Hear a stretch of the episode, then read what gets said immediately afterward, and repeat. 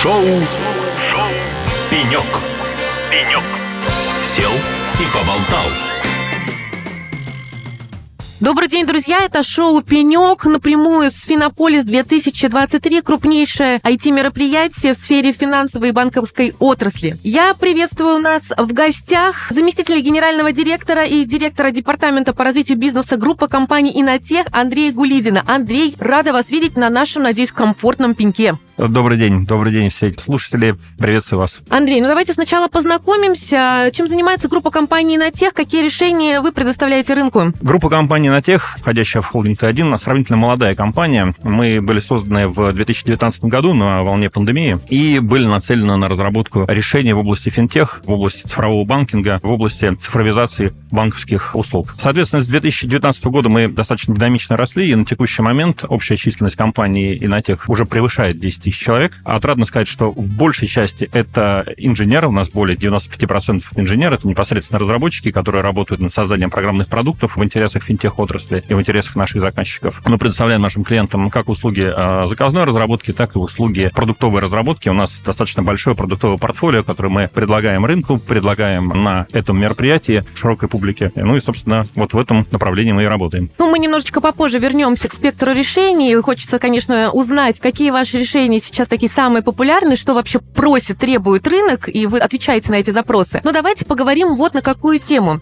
Значит, прежде чем вы здесь появились, э, мы узнали, что есть некая тематика и понятие мегатренды. И вы готовы нам рассказать вообще, а чем тренды отличаются от мегатрендов? И как иннотех связан вообще с этим понятием? Но мы, как технологическая компания, мы не можем оставаться где-то за бортом технологического развития, поэтому действительно мы достаточно плотно отслеживаем те направления в технологической области, которые имеют на текущий момент момент основные предпосылки к развитию. Ну и, собственно, что такое мегатренды и чем они отличаются от тренда? Как э, в любой области есть понятие некого укрупнения, некоторой группировки, соответственно, некие э, разнонаправленные, но объединенные общей сущностью идеи, они, собственно, и группируются в так называемые мегатренды. То есть, когда мы с вами говорим про искусственный интеллект, условно говоря, искусственный интеллект, он в себя включает множество различных направлений, такие как искусственный интеллект в медицине, искусственный интеллект в финансовой области, искусственный интеллект в разработке и так далее, и так далее, и так далее. И все эти различные, они формируют те самые мегатренды, которые а, мы, наверное, сегодня с вами будем в том числе обсуждать. А, собственно, сами тренды — это такие долгосрочные устойчивые направления а, развития, которые преследуют нас, с которыми мы сталкиваемся в нашей реальной жизни день за днем. Ну вот какие бы сейчас мегатренды вы выделили как максимально актуальные, и именно в этом направлении сейчас работает и развивается ваша компания? Я бы сказал, что наша компания не исключение. Мы, в принципе, говорим о всех технологических компаниях. Если говорить о технологических мегатрендах, то в первую очередь, конечно, мы должны говорить о, развитии искусственного интеллекта. Да? У нас а, основной мегатренд, который преследует нас в последнее время, это развитие искусственного интеллекта. Мы это с вами видим и слышим, и наблюдаем каждый день. Буквально сегодня с утра перед поездкой сюда я по телевизору смотрел смотрел, что московские поликлиники, они все начали постепенно внедрять э, искусственный интеллект с точки зрения здравоохранения, с точки зрения второго мнения, там, третьего или четвертого экспертного мнения при постановке диагнозов. И эта история, она растет, она процветает э, практически во всех отраслях нашей жизни. Мы с вами уже, никто не удивляется о наличии там умного дома, никто не удивляется в использовании каких-то экспертных систем и внедрении чат GPT в нашу обычную жизнь. Поэтому это один из основных э, мегатрендов, которые мы с вами наблюдаем в последнее время. Так, а если с финансовым сектором связать, вот как вы, искусственный интеллект и финансовая отрасль, что общего, какие есть уже, возможно, решения или примеры или кейсы, которые бы мы могли сейчас поделиться? Ну, мы достаточно широко сейчас пытаемся эту историю внедрить. Мы вместе с нашими ключевыми заказчиками активно развиваем и внедряем технологию искусственного интеллекта. Ну, вот на наших стендах вы можете прийти посмотреть, как эта история выглядит. Это всевозможные ассистенты, в том числе голосовые, которые помогают вам в осуществлении переводов денежных средств между счетами. Это интеграция это всего этой истории умные колонки, это предиктивная аналитика, которая так или иначе встроена в наше приложение, которая позволяет нам, базируясь на больших данных, на больших объемах данных, делать некие прогнозирования, некоторые предсказания того, куда идет тренд по тому или иному процессу. Это системы предсказания условных аварий на инфраструктуре наших заказчиков и так далее, и так далее, и так далее. Достаточно широкий э, перечень. Я бы сказал так, что практически сейчас нет ни одной области такой, куда бы мы не могли приложить экспертные системы или системы искусственного интеллекта, а, ну и финтех в этой части не исключение. Здесь все пропитано, в том числе э, историей с искусственным интеллектом. А я правильно понимаю, что это уже не пилотируемые вещи, это уже реально работающие технологии, которые где-то внедрены? Либо пока это вот такой тест, который можно прийти и посмотреть на вашем стенде? Я бы сказал, что Это и внедренные истории в какой-то части. Да, давайте так, начнем с того, что такое искусственный интеллект, потому что, мне кажется, здесь многие э, разбиваются. Мы на текущий момент с вами находимся на такой стадии развития искусственного интеллекта, которая, по сути, э, выполняет некие скриптовые задачи. Там, условно говоря, он умеет реагировать на некоторые раздражители, там, на некоторую команду, на некоторые триггер, который его включает, ну и, собственно, выполняет некоторые действия. И э, мы говорим про то, что это искусственный интеллект. Но на самом-то деле искусственный интеллект в том понимании, которое в него изначально закладывалось, это была штука гораздо гораздо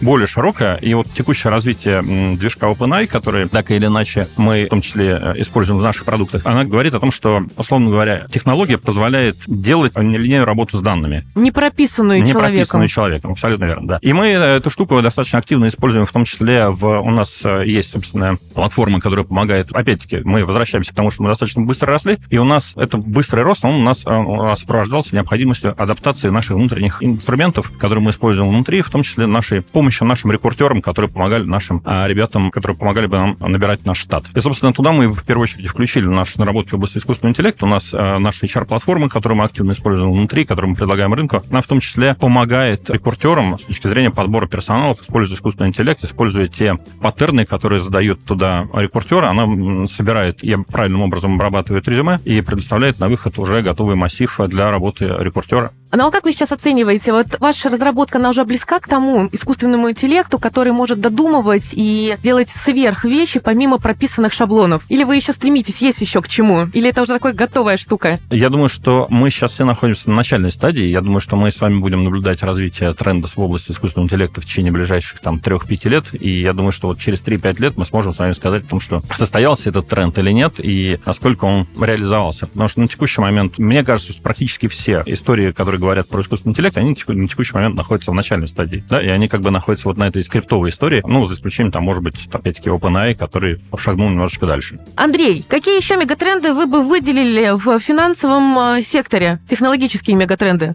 Ну, давайте говорить в первую очередь про технологические мегатренды, потому что мы все-таки технологическая компания, да, мы с углом... Я, у нас IT-радио. Да, да, отлично. Я э, долгое время увлеченно наблюдаю за развитием такого тренда, как интернет вещей или M2M, а, машин-то-машин, который в свое время находился на пике, но, к сожалению, не реализовал себя. Но сейчас, я думаю, что в ближайший год 3-5 мы опять вернемся к этой истории. Она получит свое развитие. Мы уже на текущий момент видим достаточно сильное его, его развитие в потребительском сегменте. Мы эту историю хорошо э, видим, что она развивается в индустриальном сегменте. А почему, на ваш взгляд, несколько лет назад она действительно была на пике обсуждений и популярности? Почему был некий спад на протяжении последних пяти лет, и сейчас вновь воскресает эта тема и находит отклик у пользователей? Появление технологии, оно, оно было хайповое, оно абсолютно точно породило некоторый хайп, что это тот самый мегатренд, тренд, в котором надо следовать, но мы не были технологически готовы, мы не были не готовы ни с точки зрения железа, мы не были готовы с точки зрения насыщения рынком э, необходимым количеством инструментов, мы не были готовы с точки зрения экосистем, которые поддерживали бы эти инструменты. На текущий момент мы, я вот лично наблюдаю, и мне кажется, меня все поддержат, что на текущий момент этот э, мегатренд, он переходит в область зрелости, когда практически все компании, все крупные технологические компании ориентируются на создание общающихся между собой устройств, которые могут поддерживать связь, которые могут а, выстраивать между собой сценарии, которые могут взаимодействовать между собой. И, собственно, эту историю мы будем наблюдать с вами в дальнейшем. И, собственно, это такой мегатренд, который,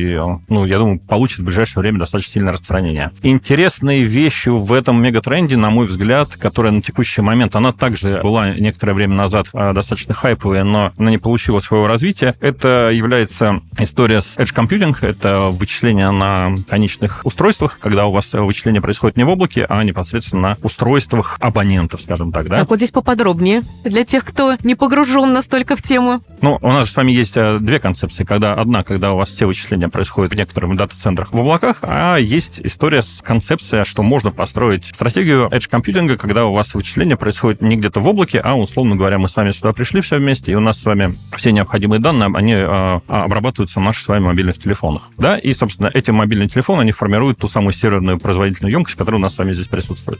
А в чем преимущество такого подхода и в чем перспектива? Ну, а, смотрите, у нас с вами облачное вычисление, они все равно происходят где-то снаружи, они требуют изначально больших инвестиций в те самые облака, они требуют а, организации некоторых каналов связи и так далее. А с точки зрения edge компьютинга, опять-таки, это некоторая гипотеза о том, что эта история будет работать. Пока никому не удалось все реализовать, но это в рамках IoT, это интересная история, что все вычисления будут проходить здесь сейчас и не требуется тому самому облаку. Не так давно у меня э, не сработал э, будильник. В качестве будильника у меня выступает не просто будильник, а у меня еще и шторы открываются. Шторы открываются. Да, ну у вас же умный дом. У меня умный дом, да. И я просыпаюсь, потому что будильник работал, шторы не открылись. Я думаю, ну, значит, еще как бы что-то не то, как бы. Оказалось, что просто забыли заплатить за интернет, и, собственно, шторы не открылись из-за этого. Вот эта история, она решилась бы, если бы у меня все эти истории, они обрабатывались здесь внутри, на конечных устройствах, и, э, собственно, тогда бы вся эта история, она э, не требовала бы облачных вычислений. Ну, слушайте, Андрей, интересная мысль, потому что если, например, сравнивать э, с тенденциями в том же самом ЦОДе, когда многие сейчас компании, которые придерживались своих мощностей, если мы говорим про крупные бизнесы, они даже уже готовы переходить в облака, потому что это действительно экономит ресурсы, и это более эффективная стратегия. Это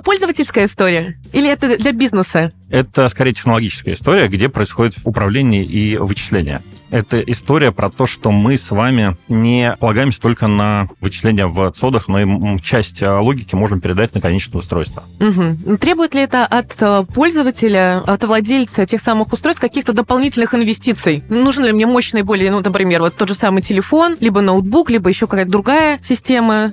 Слушайте, мы посмотрим, куда приведет тренд. С точки зрения пользователя это вообще не должно быть как каким-то образом заметно. Смотрите, у всех есть роботы-пылесосы, да? На текущий момент это прям такой да, домашний тренд, да? И э, эти роботы-пылесосы, они на текущий момент, они раньше, они как, они развиваются тоже так э, постепенно, да? Э, в какой-то момент всех начинают ненавидеть, потому что они перестают работать и так далее. Но э, они сначала работали на сенсорах, сейчас они работают на линарах, когда они э, компьютерным зрением осматривают все происходящее, передают все это в облако. В облаке вся эта история обрабатывается, и он понимает, что здесь стул здесь это, туда-сюда, помогает формировать карту. А вот эта история, она говорит про то, что то же самое этот самый пылесос будет делать. И, кстати, Google тут буквально, по-моему, несколько дней назад заявил о том, что не выпускают такую модель. Когда он все то же самое делает, не передавая в облако, а все эти данные обрабатывает локально, никуда не отдавая их. С точки зрения безопасности ну, это безопаснее. Зрения, да. С точки зрения устойчивости это устойчивее. С точки зрения там софта и прочее, но эта история, она обновляться будет через облако, но а, работать здесь. И таких э, примеров и будет все больше и больше и больше с точки зрения развития этого тренда. Андрей, спасибо. Интересные новости, интересные мегатренды. Я саморизирую. Мы говорили об искусственном интеллекте, мы говорили об интернете вещей, мы говорили об... Edge-компьютинге. Edge-компьютинге. Обработка информации, данных на конечном устройстве. Андрей, три тренда, три мегатренда. Ограничиваемся ли только этой тройкой, либо есть еще? Но, смотрите, по моему мнению, у нас на самом деле количество мегатрендов, оно достаточно большое, и значительная часть из них, она относится не только к, к айтишной части, но и непосредственно к такой к технологической части. Абсолютно точно мы в ближайшее время, э, в перспективе 3-5 лет, и мы это наблюдаем там на внутренних наших конкурсах, и которые мы проводим внутри опросах, мы фиксируем, что формируется тренд в области биопечати. Биопечать как помощь э, медицине, как помощь медсотрудникам, как помощь э, людям с ограниченными возможностями. Это абсолютный тренд, и мы, я думаю, что в ближайшие 3-5 лет увидим взрывной рост с вами в области развития и биопринтинга, и разработки технологий для